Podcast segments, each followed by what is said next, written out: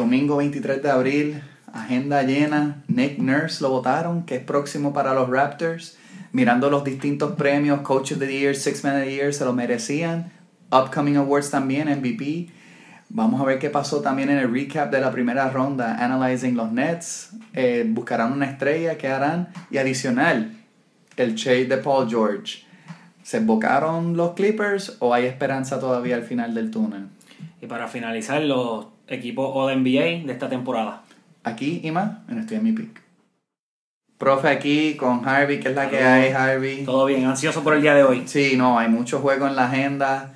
Vamos a hablar de todo un poquito aquí, ya tú sabes qué es la que hay. Vamos a hablar un poquito acerca del primer tema. Nick Nurse lo votaron como bolsa. Un error, un poquito de error ahí. Es que el equipo parece que no va para ningún lado con Nurse. Hay veces que, pues después que hay un poquito de success, como que esa voz se pierde, ¿verdad? Eso estaban hablando un poquito de Kerr, que si ya no le estaba llegando a los jugadores. So, yo creo que va a ser una oportunidad quizás para ir a una dirección distinta, salir un poquito de esa mediocridad que estaban pasando. Lo que pasa es que la voz más importante que perdieron fue cuando perdiste a tu estrella, Kawhi Leonard. O sea, ganas con él. Como ya tenemos, hemos observado con el transcurso del tiempo, eh, tú ganas con una estrella, necesitas una estrella y al no tenerla puedes tener un conglomerado de talento, pero falta ese, ese number one guy, ese que síganme a mí. Sí, yo creo que parte de también lo que quieren ver en Toronto es que no desarrollan a nadie realmente. Este, y tú tienes un tipo con potencial como Scotty Barnes y realmente él, no mejoró del año anterior. Él realmente Incluso regresó. Claro, claro, él tiraba mejor el año pasado. So yo creo que supuestamente están mirando a Chauncey Billups eh, como uno de los asistentes, como un coach. Están mirando a Earl Watson, eh, que hay un par de jugadores que están en Toronto que dijeron que gracias a él fue como que su desarrollo mayor. So yo creo que está por verse. Yo creo que es un interesting coaching job eh, dentro del East.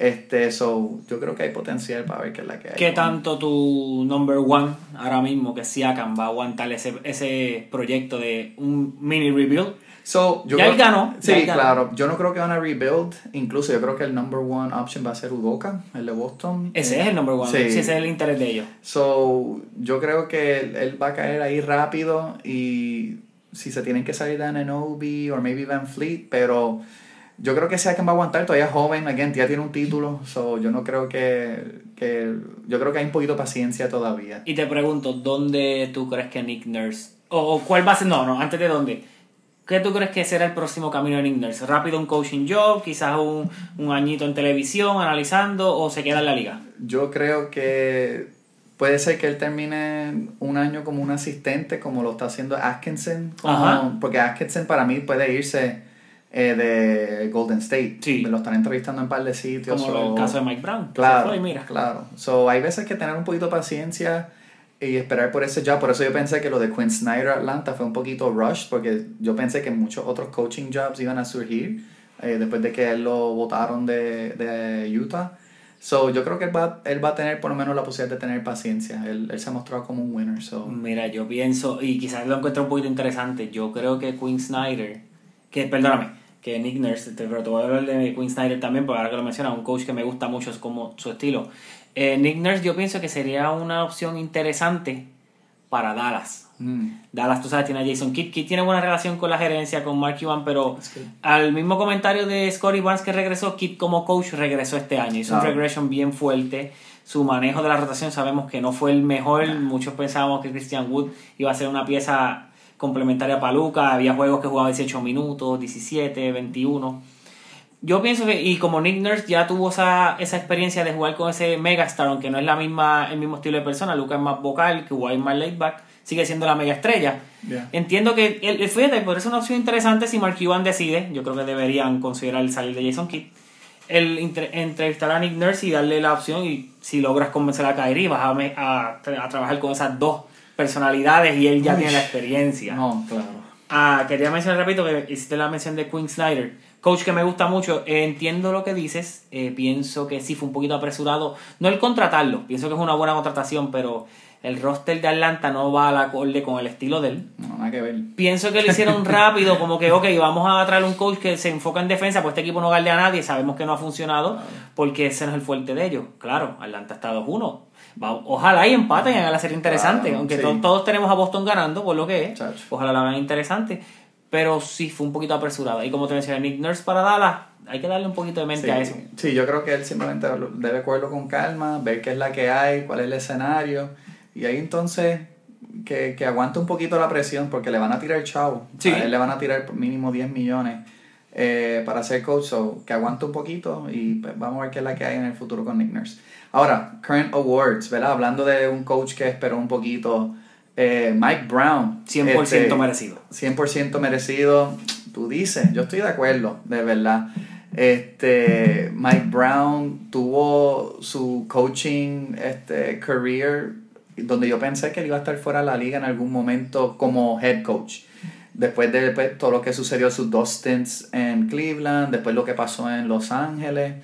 Este, pero me alegro que Sacramento le haya dado la oportunidad y en verdad se votó porque ese, claro, había promise con el equipo, pero se necesitan unas voces, ¿verdad? Yo creo Claro. que dentro de este el coach whisper en ese aspecto este Mike Brown logró como que sincronizar bien pues con Fox que en un momento a Fox lo querían sacar o sea lo querían posiblemente cambiar buscar otras piezas Mordió a Fox. claro lo Mordió. mordió y lo convirtió en un possible All NBA este player que lo cual Y el jugador más clutch de la liga. claro so de verdad yo creo que es merecido tenía un segundo coach Sí, sí, ten- tenía una segunda opción. Y antes de eso, añadir a lo de Mike Brown, que yo pienso que esos añitos en el banco de Golden State le volvieron a dar esa confianza. claro Que como mencionas, ese Steam también, el, de lo- el del Steam en LA no fue muy bueno. Y quizás tú, por más que tú tengas experiencia, ya has ganado un Coach of the Year anteriormente, tú dices, contra, me queda para ser coach, tengo lo que es necesario. Claro. Tienes esos añitos en, en Golden State, estás detrás de Kerr, pero estás viendo todo, tú eres una voz también en el banco, estás analizando, comentando, mira, fulano ajusta aquí, fulano acá, este hizo esto, vamos a hacer lo otro.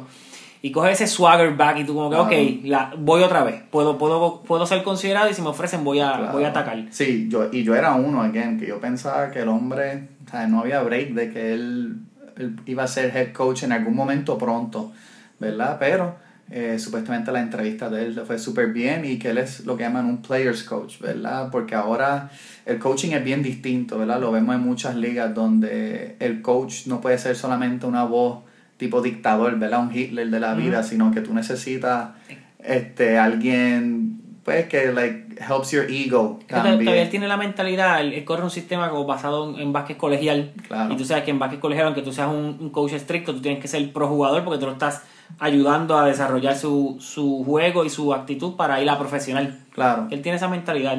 Claro. Como me, me- preguntaste, una segunda opción, quizás algunos digan que sí, algunos digan que no. Para mí, por lo que sucedió en el transcurso de la temporada, yo pienso que Darvingham, que está bien que no ganara, porque era Mike Brown, debía, tenía que ser la otra opción a considerar, ya que empezaron 2 y 10, hubo lesiones tanto de Anthony Davis como LeBron. En un momento ambos perdieron varios juegos a la misma vez Claro. el equipo movió como cinco piezas. Hubo la novela de Russell Westbrook. Y mira dónde terminaste. Terminaste jugando bien, terminaste en- entrando séptimo, que hubo que jugar el play-in. Pero si no hubiese el play-in, o sea, en un spot anteriormente donde ya te aseguraba.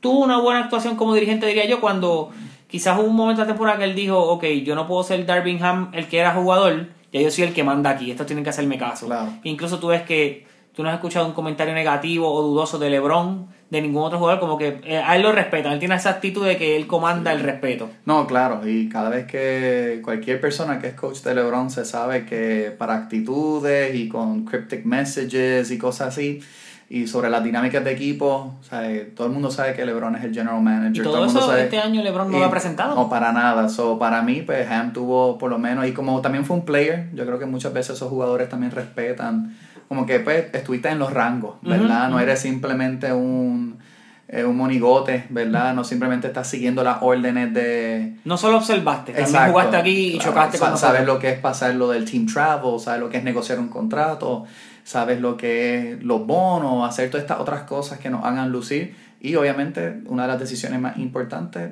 el, el poner a Westbrook en el banco. Incluso. Ham fue campeón en Claro. el banco en Detroit. Claro, claro. So, él tenía también un championship experience, aunque fuera como un role player. So, good for him, good for him, de verdad. Six Man se lo llevó Brogdon. Eh, para mí era entre él y Quickly.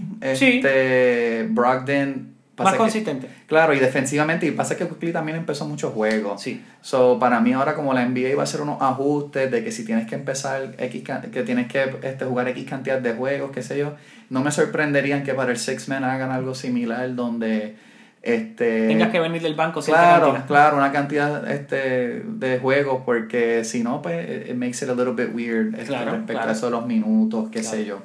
Eh, tenemos MVP coming up very, very soon. Este, ¿Tienes un pensamiento quick antes de irnos a break? MVP, yo creo que eh, empezó el año y digamos los primeros 40 juegos todos decíamos Jokic en la línea, el Joker. Eh, entiendo que el claim de Embiid los pasados años terminó jugando muy bien, líder en punto, una temporada monstruosa. Pienso que él va a ganar. ¿Tú Y sí, creo que Embiid le, lo va a quitar porque como mencionamos en el episodio anterior, o sea, si tú le entregas un tercer MVP a Jokic, lo haces como que, ok, este tipo está en una liga aparte, pero todavía no ha ganado. Denver está jugando muy bien, by the way. Una eficiencia y un movimiento de balón espectacular. Eh, y pienso que Giannis está un poco underrated en esa conversación porque también tuvo una temporada monstruosa. Claro, Giannis ya quedó campeón, pero Milwaukee terminó siendo el first seed en el East. Ahora mismo estamos viendo cómo están sufriendo con Miami, que también está sin un jugador eh, top 2, top 3 de ellos, pero Milwaukee sin Giannis no es lo mismo. Claro. Pero sí creo que Embiid va a ser el ganador este año. Sí, yo creo también, por muchas razones, ¿verdad? Uno, pues obviamente él se creció en juegos donde se tenía que crecer. No me gustó que él eh, no jugara el juego ese que era contra Denver. Para Oh, sí. mí, para mí eso era como un, vamos a sellar esto, ¿verdad? Pero NBA como todo es narrativa, ¿verdad? Y si la narrativa, la narrativa de Embiid era un poquito más importante en este caso que la de Jokic, que la de Jokic tenía ese aspecto negativo, ¿verdad? No va a decir a mí que va a venir este tipo que no ha ido a una final y va a ganar tres MVPs corridos cuando jugadores que son, ¿sabes? Top 2, 3 a nivel ¿sabes? histórico no han logrado No. eso. So, yo creo que ese aspecto de la narrativa lo afecta. Sí. De que creo que se va a llevar sus votos, Claro, sin duda. claro. Pero yo estoy de acuerdo. Yo creo que Embiid este, se lo lleva. Pero nada, eh, seguimos ahora con el recap y todo. Cuando regresemos estoy en mi pick. Good. Good. 3, 2, 1, fuimos. Estamos de regreso. Este, Harvey, vamos a hacer un recap del primer round. Vamos allá. Ya los Nets se los barrieron y sin Embiid, cómodo, 4-0. Este, yo no creo que había mucha duda. Yo pensé que por lo menos iban gentleman sweep, yo creo que por lo menos iban a llevar uno, pero Ambos lo teníamos así, 5-4-1. Claro, claro, este, pero realmente los Nets no pudieron con el empuje. Yo también creo que pues, son jovencitos, son chamaquitos y realmente los chamacos necesitan este tipo de experiencia, ¿verdad? Este tipo de Claro. como que pain, ¿verdad? Para entonces a la hora de tener que regresar, pues ser un poquito más fuerte. El struggle en el camino. Claro. Que batallar. Definitivo. Y pues también un equipo pues sufrió un, un cambio bastante grande mid-season, o por lo menos con 20 juegos faltando, en la cual pues se salen de Durant, Y traen Kyrie, todo el, todo el roster. Claro, todo el roster cambia, entonces trae a Michael Bridges, Cam Johnson. Este, moving forward. ¿verdad? Este, los Nets, ¿qué, ¿tú crees que Michael Bridges puede ser un uno? ¿Tú crees que realmente él, ¿sabes? Porque el tipo mete el balón, pero obviamente... Y galdea. Claro, él galdea, pero entonces obviamente al tener que meterse un poquito más en la ofensiva, la defensa del baja un poco y su Claro, eficiencia. claro, Que la eficiencia se escocotó Sí. en, en estos playoffs, porque claro, era la opción número uno.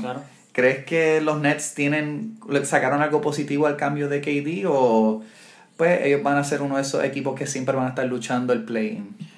Pues mira, eh, sí, entiendo que fue algo positivo. Eh, una vez tú sales de Kyrie Irving, que es una, parte, una mitad de tu problema, pues sabemos pues todas las situaciones off Un court. son- 75% del problema. Fíjate, yo diría que un 50, te voy a decir Claro. por qué. Porque en la cancha él es muy bueno, fuera de la cancha pues, es un, un de cabeza.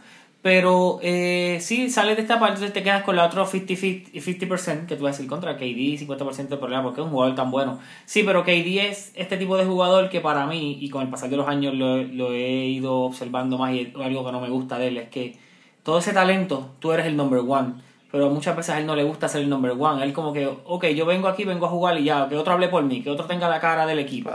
Y aunque eso en parte es bueno cuando tú eres tan superior en tu habilidad como es de Kevin Durant, pues mira, tú, tú en algún momento debes decir, ok, yo soy, yo Sí, la cara del equipo. Y él no le gusta. Pasó cuando de Oklahoma pas- y fue a Golden State a buscar el campeonato. Que, ok, pues quiero ganar, me eliminaron, que tener un ambiente feliz. Que a eso voy. Sabes que hace un tiempito, creo que fue el año, el off-season pasado, hizo un comentario que dijo: I just wanna hoop. O sea, ese, él es, ese es su estilo. Yo quiero ir a la cancha a tirar. Él, pues, tiré, disfruté con los panas, jugué fuerte, par de empujones, metí 30, me voy. Y, ok, cool, pero uno juega para ganar. Claro. Y en parte, pues yo creo que ese, ese, protagonismo a él no le gusta en cámara. Sabemos que detrás de la cámara es otra cosa, pues los burner accounts en Twitter, todas las Claro. cosas. So, si le sacaste positivo porque salen esas dos cosas, vas a salir mucho mejor si logras salir de Ben Simmons, que nadie va a querer coger eso. No, Contrato malo, by the way, Ben Simmons. Parece que se olvidó jugar baloncesto. Sí, Eh, psicología. Sí, entiendo, quizás este punto te va a gustar. Los Nets tienen un buen núcleo. Vamos a decir, Simmons no va a jugar, Simmons va a jugar. No contemos con Ben Simmons, contemos con lo que tiene. Yo pienso que los Nets están one really good player away, un buen jugador, quizás no una mega estrella, porque la agencia este año no tiene mega estrellas Claro. fuera. Y no sé qué te parezca esta idea, pero yo estaba mirando el roster y aunque Claxton está jugando de centro, él puede ser un centro de estos nuevos que son delgados, más ágiles. Pero yo entiendo que a él le falta un 4, porque Royce O'Neal no es un 4. Claro. Y estaba pensando, estaba mirando lo que hay en la agencia y dije, ya él estuvo en Nueva York, no es no en los Nets, pero queda gente libre este año. Kristaps Porzingis. Ok. Muy buen año. Volvió a retomar el Porzingis que fue en los Knicks ese año muy bueno que tuvo cuando lo movieron a Dallas. Mete el triple, expande la pintura, ataca y da el tapón. Y es un tipo ágil y delgado, estos nuevos Hybrid Four. Sí, eh, me gusta la opción. La única razón por la cual pienso que quizás no lo haría es, es por el hecho del mercado. Yo creo que los Knicks están en el, aunque claro, está en el Los Nets, los Nets. Claro, por eso, de, de pasar de los Knicks, que era un mercado grande, a pasar a Dallas, que era más escondido. Yo creo, por lo menos, ya veo que no lo ven a él como ese superstar, ese unicorn, ¿verdad? Eh, no, me, no, me, no me parece mal la idea. Este, sí se puede mantener saludable. El Ese, tipo- es el interrogante. el tipo es, ¿sabes? El tipo de mirarlo nada más se rompe, ¿verdad? Y entonces, para mí, este, podría ser un good fit. Este, yo creo que ellos necesitan desesperadamente un point guard. Sí, Este, sí, Dinwiddie es un 2. Dinwiddie es un claro, dos. no, y, ¿sabes? Él, para mí, Dinwiddie incluso es, he's a good six man. Él debería ser el sexto hombre de ese equipo. Que muy bueno en, su, en ese rol de sexto. Claro, claro. Y entonces, like, yo creo que ellos necesitan, like, ellos tienen piezas para cambiar. Tienen a Cam Johnson, aunque Cam Johnson se vio súper bien. Se la, ¿sabes? Le hizo un póster a Embiid que... Se puedes quedar con Cam Johnson, Bridges, Claro, y claro. Claxton. Que Y tienen la pieza de Finney Smith. Yo creo que tienen piezas para cambiar. No me sorprendería ver a Brooklyn un poquito más activo, tratar de mejorar el roster. Porque yo creo que ellos necesitan guard. Yo, yo los veo a ellos como alguien potencial que, que tirarían un montón de esos picks y cosas por la VIN. Algo así. Para tratar de tener como que. Pero Lavin es otro 2. No, claro, claro. Y ahí este, tienes que sacrificar a Cam Johnson. no, claro. So, yo creo que ahí como que al menos moves, yo creo que este equipo va a estar bastante movido. Tengo dos rapiditos para mencionar. Zumba. Bucevic es agente libre. Quizás puedes usarlo en sí en la 5 y entonces usar a Claxton de 4. Y eso que mencionas de, los de los moves, de buscar un point guard, tú puedes ofrecerle algunos picks. Puedes quizás, como tienes a Dinwiddie y traerlo del banco, pues maybe sacrificas a Cam o a Finney Smith, lo utilizas como parte del paquete. Y ahorita que hablamos de Toronto, por Van Fleet. Claro. No, no. Y le otorgas la- el rol completo de uno. Ok, tú me vas a liderar. Ya tú fuiste a playoff, fuiste a finales, ganaste. Claro. Te estoy trayendo un centro que no tenemos una presencia en la pintura porque Bucevic, aunque sea un poquito deficiente, por decirlo así, en la defensa, pues el tipo te da la ofensiva y te coge el rebote y te ocupa el espacio. Entonces, Deficiente, está Claxton. siendo bien generoso. Claro, claro, pero no, no quiero decir que es malo, no quiero decir No, que es malísimo. bueno. Claxton te cubre ese rol en cuestión de que, ok, tú me dejaste el hombre atrás, yo vengo a dar el tapón. Sí. Entiendo que es una opción que para no dar todo por Lavin, que es otro dos y pues todavía nos, te- nos quedaría el cubrir el uno, puedes negociar por Van Vliet y ir tras Bucevic, un ejemplo, o por Singis en la agencia libre. Sí, y, y incluso yo pensé en Vucevic como un sneaky Dallas team, ¿verdad? Ya que ellos necesitan... La este, conexión europea también. Claro, y necesitan anotadores, porque realmente no tienen nada, pero va a estar interesante. Yo me imagino que más adelante en un futuro pods hablaremos mucho de Claro lo que que sí. está haciendo Brooklyn. Claro que sí. Eh, Cleveland, New York, que están jugando ahora mismo. New York, ya veo, estás representando All Blue Baby. Hay que disfrutar mientras esto sucede. No sucede mucho. Actualmente están ganando 30-23 contra Cleveland. Yo era uno de los que pensé que me encantó el- la firma de Bronson, todo lo demás, pero yo pensé que Cleveland se iba a limpiar a esta gente. Tenían de las mejores defensas del, del año y honestamente yo creo que estos playoffs se están mostrando, si tú no tienes varios anotadores para el cuarto corre, no vas para ningún lado. Y entonces Cleveland ha tenido demasiada inconsistencia, supuestamente... Aparte de Donovan Mitchell. Claro, aparte de Donovan Mitchell, este, donde Garland pues, apareció para la victoria y desapareció en el último juego. Ujú. Este, Mobley, Allen, inconsistente. Sí, demasiado. Y again, y Mobley, que defensivamente, yo creo que first team all, all NBA en defense. Knicks van a llevarse esta serie, ¿qué tú crees? ¿Están en Los su pick? Knicks van a ganar. ¿Están en su los pick? Knicks están en el pick ahora Ah, y otra cosita. No solo los Knicks van a ganar esta serie. Milwaukee sin Giannis está sufriendo. Si Miami pasa de Milwaukee y volvemos a tener la rivalidad de los Knicks y los Heat en segunda ronda en playoff, Me leíste la mente. los Knicks vamos a ganar y vamos a la final de conferencia. Sí, me leíste la Hablamos mente. en otro momento de la final de conferencia, pero vamos a llegar allá. Sí, primero hay que pasar la ronda, ¿verdad? Pero me leíste la mente, pero decía contra, si Milwaukee no se recupera, ya estando uno abajo, que vamos a hablar de esa serie próxima, mano, New York puede entrar cómodo, Hasta tienen, tienen los jugadores, están bien rápidos, tienen la defensa, y los Knicks, para mí ahora mismo, ¿sabes? Valga la redundancia, entraron en su pica ahora, están, Sí, sí. están firing on Están en la zona, están en la zona de ellos. Claro, Sí. claro, y están metiéndole... Mencionaste algo de que si no tienes varios anotadores, te iba a hacer una observación rápida. Esto de Donovan Mitchell no es la primera vez que lo vemos, donde si él es el único, los demás desaparecen. Lo vimos en Utah. Claro. No estoy diciendo que Cleveland sea Utah, pensábamos que no, que había salido de ese ambiente, pero Sí. volvemos a ver que en los playoffs se convierte en Utah. Creo que hubo un altercado en el banco Sí. que dijo lo mismo. Yo me fui de Utah para acá y estoy pasando lo mismo. Sí. Nueva York te va a dejar, no te va a dejar, te- ni te va a permitir, te van, van a, a vivir con que tú metas tus treinta y pico, pero te van a hacer trabajar más por ellos. Claro. Cuando los otros no lo están apoyando, esto está pasando. ¿Quién imaginarse que en el 2023, en un juego de playoff, le iban a dar una pela por 20 a un equipo y otro equipo no iba a llegar ni a los 90 puntos? No, Eso claro. ya no se ve, No, no, y es que te lo digo, los Knicks han jugado una defensa. como en los 90. Sí, exacto, se está viendo como que ese tipo de 90s basketball donde era un poquito más rudo, donde el, el contacto era más físico, tú no ves que el pito está interfiriendo, que francamente me gusta mucho. Y el pace, lento. Sí, está súper lento, tiene muchos jugadores tipo ISO, como los Randalls en el bloque, eso yo creo que la hace bien. Yo todavía creo que esta serie se va a 7. Este, eso sí, si los Knicks ganan hoy, eh, están apretados. Yo todavía creo que Cleveland, por, eh, por un poquito de su history, por decirlo así, este, un poquito de ese culture donde ellos han estado un poquito más envueltos, donde lo único, el único comentario antes de pasar a Milwaukee, Miami, y porque está conectado, a Cleveland le hacía falta Kevin Love.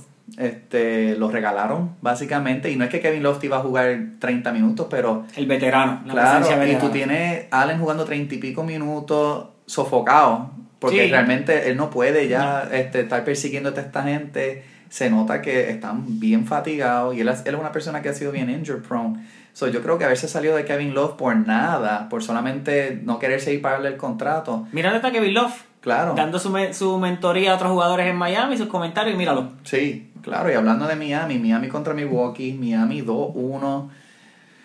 Giannis no ha jugado los Qué últimos mucha dos- falta ese Giannis. My God. Definición de MVP. Sí, no, claro, no, se nota que Milwaukee no puede con el empuje de Miami. Y, y pues Miami tiene obviamente a Jimmy Butler, que pues, no cuentan con Hero tampoco. Y Jimmy es de esos jugadores que again, no te gusta en el season porque pues te tiene que faltar su juego, no es un candidato a MVP, aunque yo lo tengo para el lado de NBA. Pero que no. Pero cuando llega a los playoffs, es el tipo de jugador que tú quieres en tu equipo, como un Kawhi, como un KD, ¿verdad? Él está ahí porque él, él es bastante potroncito, a él, a él no le molesta. A él le gusta el calentón. Claro, a él le gusta el calentón. Este, welcome to el calentón. Este, hablando de los hits, ¿verdad? El calentón. ¿Qué tú crees? ¿Milwaukee está apretado? Sí, sí. Me sorprende mucho que aún sin Giannis eh, esté sufriendo tanto. Porque, ok, tienes a Giannis, pero tú tienes todas otras piezas. Está- Middleton, que ha jugado bien la serie. Tienes a Drew Holiday, tremendo año. Ese hombre subió un montón este año. Eh, Bruce López, que se reinventó, lo mencionamos en el episodio anterior. Añadiste piezas defensivas y, y que tiran el triple como Jay Crowder. So, aunque sí esperaba que sin Giannis, por lo que pasó, mira, sufra un poquito, no justifica que estés perdiendo 2-1 Claro. y que estás en, tu, en el cuarto juego, estás en Miami, que puedes irte 3-1 abajo, Claro. y si Miami gana 3-1 la serie, dudo que se recuperen. Giannis tendría que regresar. Quizás lo están protegiendo en cuestión de que ellos consideran, porque no solo ellos, todos consideramos que, Mi- que Milwaukee puede ganar la serie sin él. Pero no, no es lo que estamos viendo. Sí, no, no, eh, yo creo que están apretados. Dependen sí. demasiado. Ellos dependen más de Giannis de lo que nosotros imaginábamos que dependían. Sí, yo creo que él va a regresar para el Game 4, este, para por lo menos, si lo Empate. nivelan 2-2, pues ya it's a best of three, Sí. ¿verdad? Que by the way, NBA, esto de tener 7 juegos en una primera ronda, no me gusta. No, antes era mejor en, en En cinco 5 juegos. juegos, Sí, porque sí. esto de 7 games, donde ahí entonces, un ejemplo, puede haber más posibilidades de upsets, ¿verdad? En esa primera ronda me hubiese encantado este, ver por lo menos ese pressure, ¿verdad? Milwaukee, porque realmente Milwaukee no se ha crecido. Este último matchup, eh, Boston-Atlanta. Atlanta por lo menos sacó un poquito de corazón en el juego anterior. En el bracket los tenía ganando uno, así que ya, ya cumplieron sí, para mí. exacto. Yo también los tenía. No, yo creo que. No, yo los tenía barrido. barrido. Sí, los Sí. tenía barrido. Ahí me escocoté yo. Mira, y yo voy a seguir en mi pick con que ese juego, pues, para mí, Boston no vino enfocado. Este, Atlanta tenía un game plan un poquito distinto y, francamente, le salió todo bien. Eh, yo sigo confiado de Boston. Eh, yo creo que Boston, dentro de, tiene la mejor salud, el mejor equipo. Eh, pero tienen demasiados deslices, ¿verdad? Marcus Smart no es el jugador que era antes. Entonces. No, el jugador que era el año pasado. No, no, claro. Like, ese tipo parece que envejeció como 10 años en uno, ¿verdad?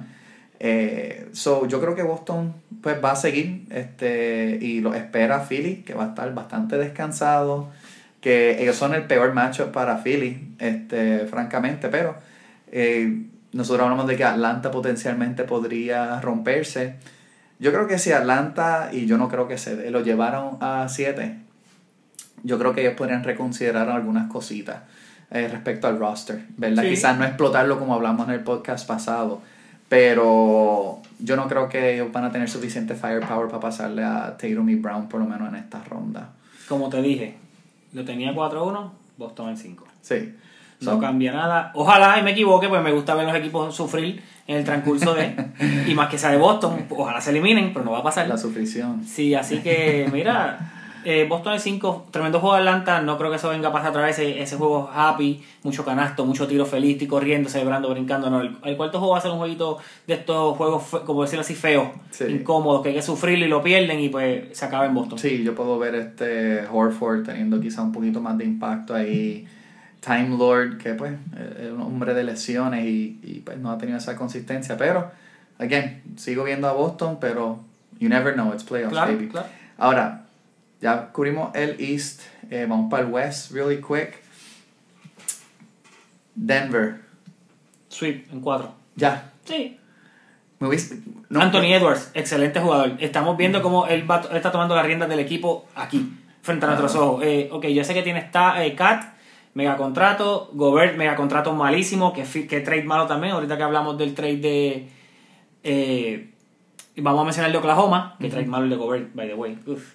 Eh. Anthony Edwards está taking the throne en Sí. Minnesota. Ya. No, claro. Y, y también le doy un poquito de props a Anthony Edwards porque ese juego contra los Lakers en el play-in fue algo que era para desmoralizarlo, era para que sea, se escondiera en su cuarto y no saliera hasta que empezara los playoffs o, el season fallando el año solo. que viene. So, por lo menos se ha crecido en esta serie, pero lamentablemente Denver, eh, pues they played it smart, se Denver fueron... muy completo. Sí. Muchos jugadores, un banco profundo, pero ellos rotan 9 hasta 10 jugadores. Claro. muy buena eficiencia y demasiado y muy buen movimiento de balón. Claro, tienes a Jokic, tienes al two-time, maybe three-time MVP, who knows. Ahí este, no hay mucho que buscar realmente. Jokic está mostrando por qué él tiene que estar en esas conversaciones todo el tiempo. Revivieron a Aaron Gordon, que Si pensábamos tú dices, que Orlando, chacho, yo para mí había era- muerto y Lo- yo, yo estaba como que en un momento yo tenía a Aaron Gordon All-Star. Antes de que. estuvo, ¿no? Y estuvo en las votaciones y todo, estuvo ahí. Yo, yo dije, contra, va a ser un All-Star. no Aceptó su creerlo". rol del banco y mira, Claro, claro. Él, él volvió como que a encontrarse y pues, ese descanso al final también donde Denver se vio un poquito flojo, para mí que le vino súper bien. sí. Pero Timberwolves se fueron con los panchos. Yo no sé qué van a hacer porque no piensan irse de Gobert. Este, nadie le va a dar lo que ellos dieron, so está por verse. Este, Yo pienso que en algún momento ellos van a hacer la movida que hicieron Kevin Garnett y Anthony Towns va a ser el jugador que van a mover Sí, por recuperar piezas. Sí, toca. Él es un jugador dentro de bastante único, aunque pues, todavía no tiene esa madurez. Memphis Lakers, eh, ayer what- dieron un statement al principio. Sí, Morán terminó con 45, pero Lakers, they sent a message en ese primer quarter, 35 a 9, este, a un equipo de Memphis que, pues, claro, no tienen a Adams, eh, no tienen a Brandon Clark, pero estaban como que riding high ese second game, estaban como que estamos en la nuestra y se escocotaron bien feo después de toda la basura que hablaron. So, ¿qué tú crees? Te voy a hacer una comparación y, estoy casi seguro que vas a decirme es correcto. Esta serie, aunque el escenario que te voy a presentar era al revés, en aquel momento LeBron era el, que tenía la, la ventaja de cancha local. Esto es Indiana-Miami nuevamente. Y Dylan Brooks es el nuevo Lance Stevenson para LeBron James. Va a tener su jueguito bueno, va a hacer su payasada. Y cuando no hace su payasada en ese juego bueno, vemos lo que pasó ayer, que al final, tras de que jugaste horrible, le das un foul, le, golpeas el área cerca de los genitales, te botan del juego, haces un papelón, te niegas a una entrevista cuando eres el tipo más bocón del equipo y probablemente de la liga. Y como mucho, aunque tenía Memphis ganando en 6, lo veo al revés. Memphis quizás gana uno más y se acaban 6 juegos para los Lakers. Sí, yo tenía a los Lakers, yo creo que en 7 para esta serie, solo muerte porque trajeron tanto talento que... Un side note, chiquitito, Anthony Davis, después de ese juego 2 horrible, ayer le fue otra vez No, se Anthony creció, Davis. sí, se creció. Y le tocaba, de verdad. Y el equipo tuvo muchos contributions por los distintos lados. Y yo creo que eso realmente ayudó a que los Lakers pudieran crecerse at home, que uno de los mejores home crowds cuando las cosas están, Sí, sí, están saliendo bien, claro. Eh, está por verse eh, si Moran puede pues, alzar la moral de ese equipo. Jaren Jackson, aunque ha tenido su presencia, hasn't really done much para el Defensive Player of the Year, que fue uno de los awards que, que no hablamos.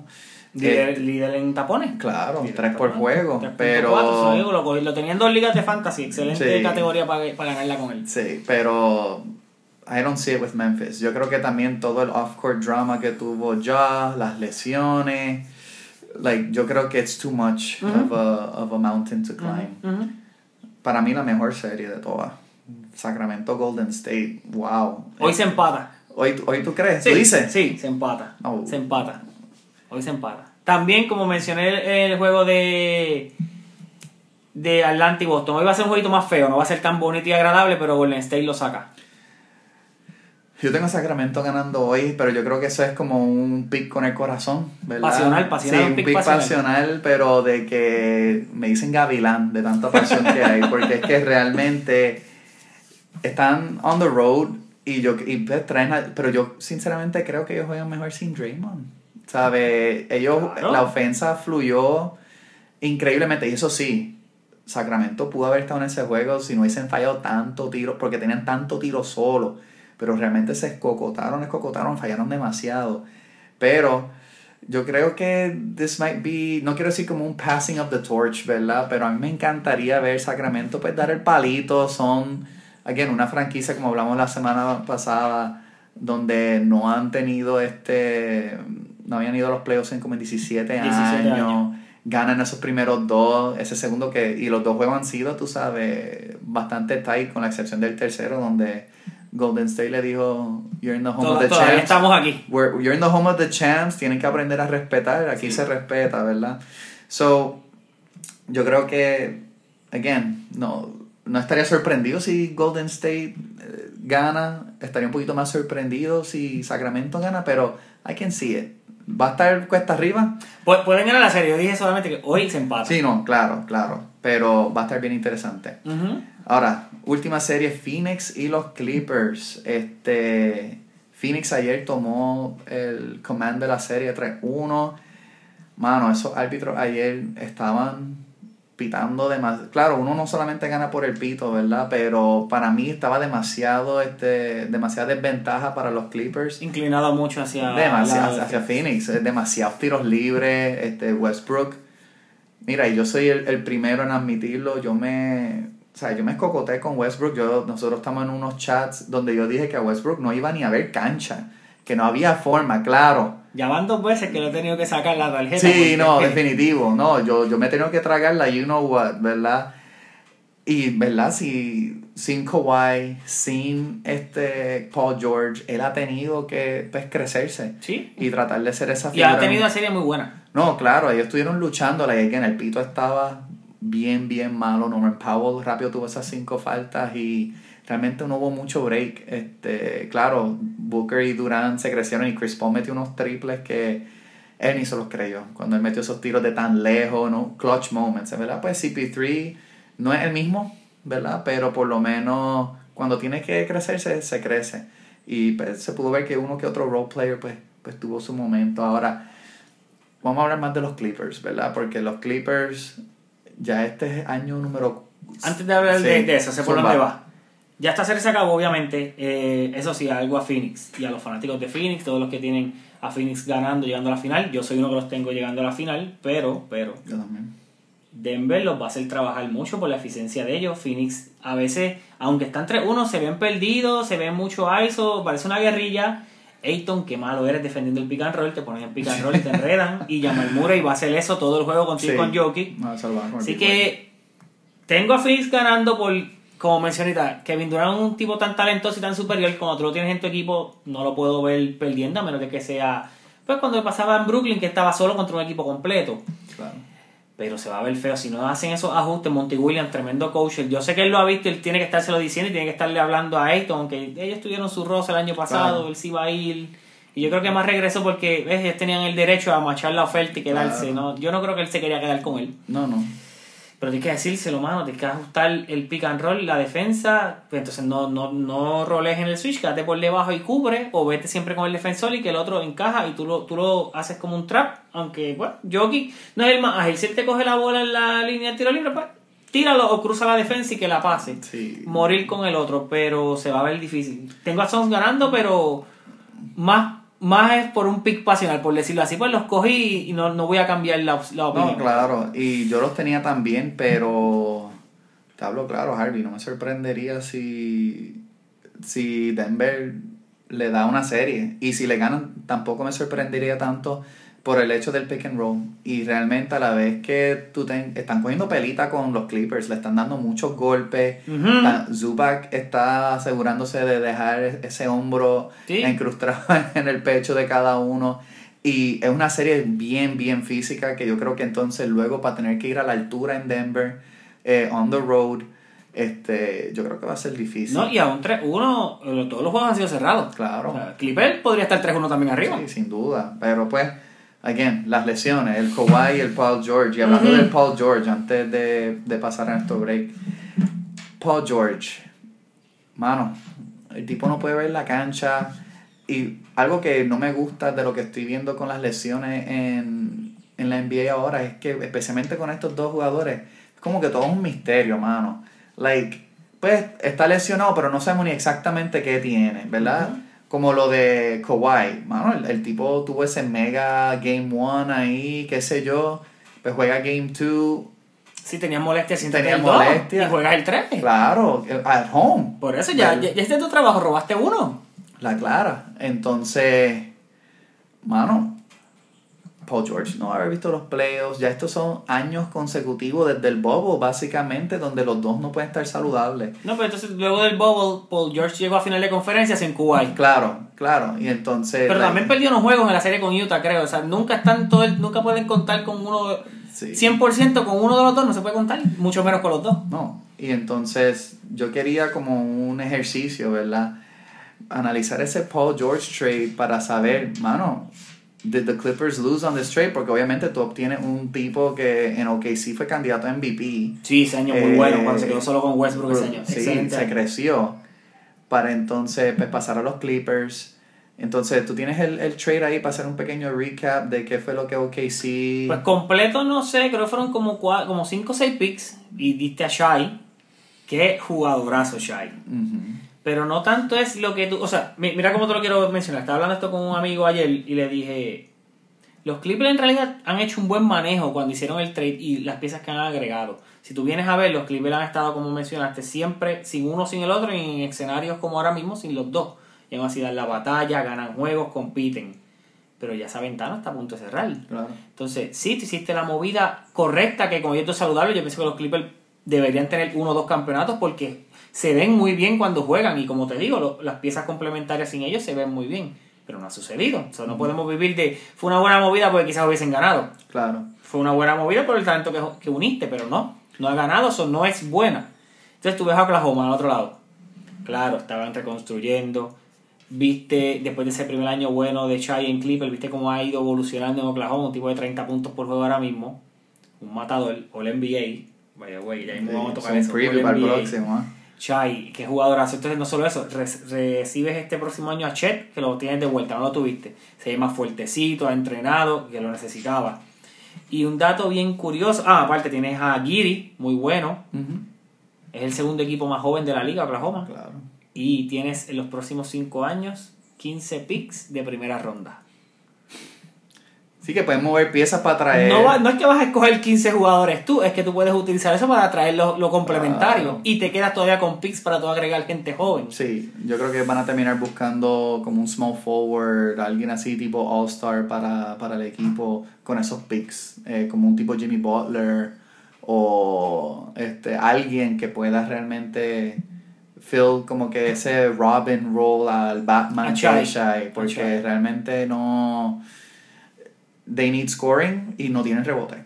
Este, tú no me puedes decir a mí que tu líder en rebote es Giri con No, no, no, no. Y aunque traigas a Chet, que él es alto y va a dar tapones, no te va a hacer un jugador de 12 rebotes por No, juego, claro. porque lo mueves fácil, lo desplaza. Sí, que eso fue lo- el problema de ellos, no podían coger los rebotes en los planes y por eso no lograron entrar. So, Y si tú traes a Chet de 4 y ahorita que mencionamos firmas a Bucevic, no hay defense, yo creo que... pero Chet te da la defensa. Claro, claro. Y tienes a los Williams también. O sea, todo es, es como te mencioné ahorita, tú tienes que, que tener un, un jugador que no defiende, en este ejemplo, trae Bucevic, pero los otros cuatro pueden hacer por ese boquete que no se vea tan marcado. Sí, yo creo que Presti es el GM más inteligente de la liga.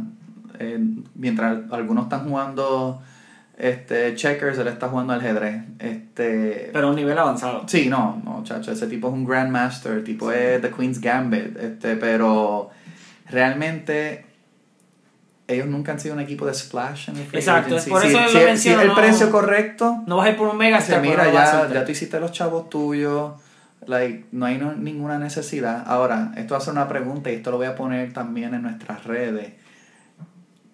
¿Quién gana primero un campeonato, los Clippers o KC? Uh.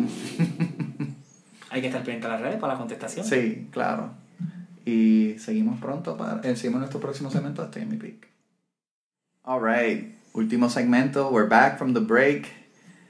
All NBA.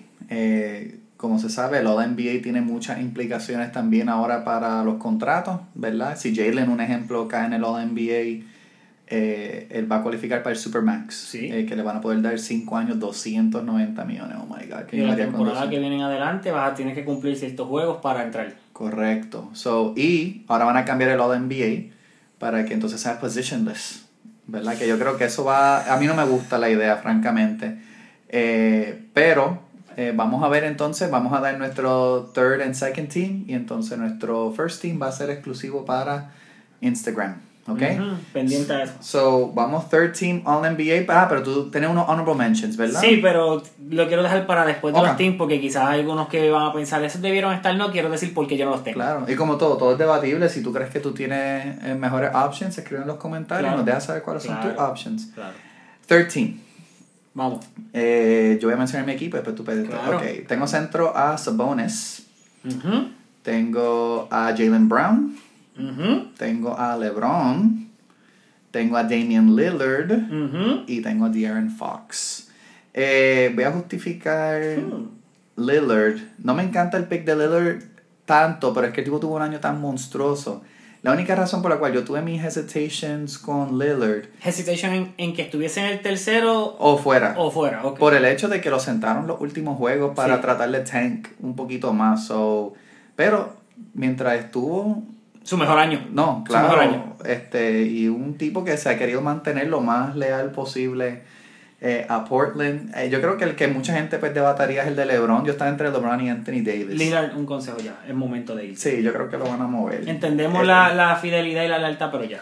Sí, no, eso es un, eso es un sinking marriage. Lillard es de los que pues vamos a tener otro hijo, a ver si entonces el matrimonio puede funcionar. No. Y no está ya han tenido cinco y No, la familia está grande, pero no hay, no hay un resultado positivo, ¿verdad? un momento. El único que yo creo que estaba más debatible era LeBron, eh, de los cinco, eh, casi promedió 30, Rompió el récord de puntos. rompió el récord de puntos. Yo creo que, pues, como cara a la franquicia, este, él necesitaba por lo menos tener eh, un spot, porque realmente estaba entre él y Anthony Davis para ese third team forward. Ok. Eh, yo veo a AD más como un centro. Y quizá para lo- el voting purpose, Que ahí vamos a tener el problema con lo que mencionaste. La posición que va a desaparecer cuando esa position es la de centro. claro, claro. So, Vamos a tener uno o dos que van a ser Jokic y Embiid. Los demás no va a haber Sí, otro centro. Exacto. So, por eso pues yo como vi a Anthony Davis y también pues está, y me imagino que en los honorable mentions quizás estaba Markkinen, este, pero Utah se cayó bien duro y después no estaban jugando. Marken en Most Improved. Ahí, ahí lo tengo. Sí, no, Y definitivo. por línea. Claro, so ese es mi, mi third team. Ok, ok. Pues mira, tenemos tres iguales. Ok. Que es Damian Lillard, por lo mismo que mencionaste. Tengo a Jalen Brown. Excelente temporada, como mencionamos en el pod anterior. Todos los años ha ido subiendo. Una vez le dieron sus minutos. Por algo fue un pick alto en, la, en el draft del 16, creo. Ujú. Y va a coger tremendo contrato porque si a lo que ambos predecimos está en el All, en el All NBA, aunque sea en el tercero, viene el Supermax, viene esa oferta. Y tengo a Sabonis como centro, que no voy a decir que es temporada espectacular porque ya había tenido temporadas con esos números en Indiana, pero cómo ha cambiado su juego a ser un jugador, él es un líder silencioso y aunque no tiene la misma habilidad quizás de movimiento en los pases como el Joker, tiene ese estilo de juego porque la bola corre Claro. por él y la ofensiva corre por él para los pases y los picks. No, Promedia casi 6 asistencias, Claro. eso no se ve en los hombres grandes. No, definitivo. Ok, los otros dos que no compartimos, tengo a Anthony Davis en el tercer team. Anthony Davis cuando está saludable, como mencioné el juego ayer, es Anthony Davis, pues no jugó jugó más que 55 juegos, pero cuando jugó fueron 25 puntos, 12 rebotes, eso es- y un 56% de field goal. No, claro. Espectacular. Y mi otro jugador en el third team es Donovan Mitchell. Ok. ¿Por qué? Eh, llegó de Utah a Cleveland. Cleveland, pues, aunque el año pasado tuvo sus peleitas para tratar de pelear play no estuvo. Este año subieron. Fueron muy eficientes en la temporada, como mencionamos. Donovan Mitchell, 28 puntos. Fue más, subió sus promedios en field goal y en tiro de 3. Está en 38% de tirador de 3 ahora mismo. Muy bueno, entiendo. No, no te, estuve entre él y Booker. Tuve que. Nuevamente, Booker es, como decían por ahí, the usual suspects. Ellos están ahí, pero Booker no volví a ver lo mismo de él y aunque lo mismo de él es muy bueno excelente no una aclaración no porque yo tenga estos jugadores aquí pienso que los que no están ellos estos son mejores que los que no están sino que su impacto este año y su demostración pues merece darle ese reconocimiento por este año. No, no estoy diciendo que Mitchell sea mejor que Booker porque no lo es pero tuvo una mejor demostración para mí por lo que ya estoy acostumbrado a ver de Mitchell y lo de Booker eh, Y hay que hablar claro también eh, con Booker. Hay que recordarse, estamos en PR y el sol de PR calienta más que el de Phoenix. Es correcto, ¿verdad? es correcto. So, entonces no había Eh, break no. para tener si a tengo que sacarlo a uno hay que sacarlo a él Definitivo. Soy que no es personal, pero eh, con un poquito sí un poquito nada más, mira, una laguita ahí. Pero nítido. Ok, ahora, All NBA Second Team. Mano, Vamos allá. ese second team para mí fue un poquito doloroso. Yo tengo centro a Jokic. Yo también. Eh, porque, pa- porque para mí no hace sentido que Jokic esté first team y Si no no sea el MVP, MVP. ¿verdad? So, eso yo lo encontré como que... Y yo veo mucho first team, like, visto par de ballots donde tienen a Jokic y yo... Pero es que Embiid no es un forward, ¿verdad? Y tú no vas a tener a Embiid second team y el MVP, ¿verdad? Para mí eso no hace nada. y no los vas a poner los dos tampoco en el primero. No, claro, claro. Eh, yo tengo forward a Randall, este, Uh. porque... ¿En serio? Sí, tiene que haber un Nick ahí. Y Randall jugó o sea, increíble en el año. Yo no digo que quizá. Yo entiendo que Bronson quizás se vea más para los clutch moments y todo lo demás, pero gracias a Randall los Knicks están donde están. Después de haberse recuperado un año malo, porque el año pasado Oh, eso sí. Eso jugó malísimo. Sí. Y este año para mí, o sea, se creció y pudo diversi- diversificar. Y yo creo que incluso hasta jugó un poquito mejor defensa. Jugó un año, se recuperó un año malo luego de un año bueno donde había sido el most improved. Claro, claro. Y entonces no estaba esa consistencia, este año volvió a ese jugador que fue Sí, ese año. Y justificando su contrato, ¿verdad? Sí, sí. Eh, yo tengo mi otro forward, a Jimmy Butler, eh, porque, Wow. again, Wow, Miami sin él no sería nada. Eso creo que sí es correcto. Ese equipo estaría en un boquete, boquete, pero es, es- ese, ese hit estaría, ese- esa llama estaría apagada sin Sí. Butler.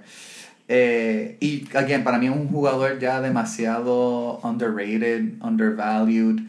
Eh, yo creo que... Pero para quién? Yo creo que ya estamos en una, en una etapa de que tú no puedes decir que, le- por ejemplo, por los que seguimos tanto el juego, no podemos decir está underrated, sabemos lo que da, sabemos a dónde te lleva, con Claro. todo lo que compite. Pero tú lo tienes en tu equipo.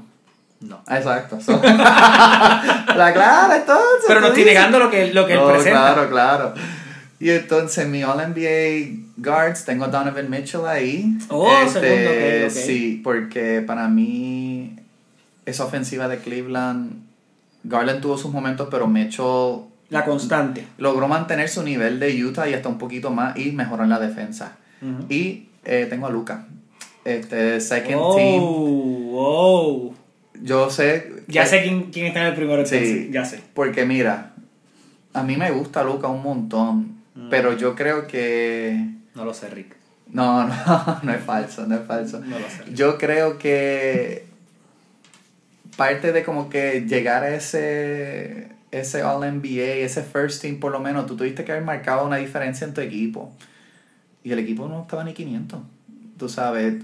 un- Bueno, estuvo hasta el, trade. por eso, estuvo hasta el trade y entonces, para mí, cuando tú, tú eres como que un MVP candidate, un All-NBA First Team, es, es, es como la, el tipo la regla Team Duncan. Tú tienes Team Duncan, tu equipo siempre va a ganar 50 juegos. Luca para mí tiene que ser eso y hasta que yo no lo vea, again, yo no quito. El tipo es amazing. Él todavía no está en, en physical form, él se le nota que todavía está un poquito pudgy. Y eso que él había empezado más golito y, y en el Claro, se puso en se forma. puso en weight, ¿verdad? Pero él no se ve en forma.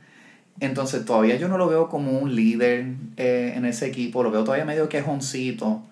Eh, y con todo eso que lo estoy criticando está second team. Porque era para estar first team. Pero para mí el haberse quitado para no estar este podido bregar esa situación con Kyrie faltó unos juegos al final también y entonces el haberse sentado con la oportunidad que eso fue un, un managerial decision y no luchar el Por- por el play pick, por el pick mira yo puedo entender los dos lados pero cuando tú eres Estaba, un, no, y estabas en pelea para el play-in. claro tú eres un MVP candidate tú eres un All NBAer Eras el favorito en los odds empezando la temporada para MVP. Claro, sí no él, él estaba como en más más dos y medio más Sí, 300 era el ¿sabes? favorito. eso estaba espectacular like I just didn't see him come through Ok. So, por lo menos, again, yo estoy quejándome aquí y es Lucas second, second team. Este. No me tuyo. ok. Aquí, aquí va a haber varias reacciones, yo lo sé. Uf, me gusta. Te dije que teníamos al Joker los dos. Ok. Pues aquí tengo dos más que son usual suspects. Tengo a LeBron. Por lo que tú mencionaste de LeBron el tercero, yo lo tengo por esa misma razón en el segundo. Y aunque yo no sea su fanático ni su cheerleader, porque en realidad no lo soy, no voy a negar lo que es, lo que aportó y el impacto que tuvo tanto lo de los puntos. Y lo cómo se ve cuando él no está en cancha, aunque su récord fue un poco, no fue tan devastador como cuando Davis se pierde. Claro. Pero una vez los dos regresaron, míralos cómo están jugando, eso no lo puedo quitar. El otro que tengo en el second team es a Kevin Durant. Ok. KD lo tengo en el second team, en parte por lo que mencioné ahorita de KD, que a veces no se puede contar con él para ser el que llévame cuando no te tengo, pero su producción no se puede negar, No, su claro. impacto no se puede negar, los tengo llegando a la final.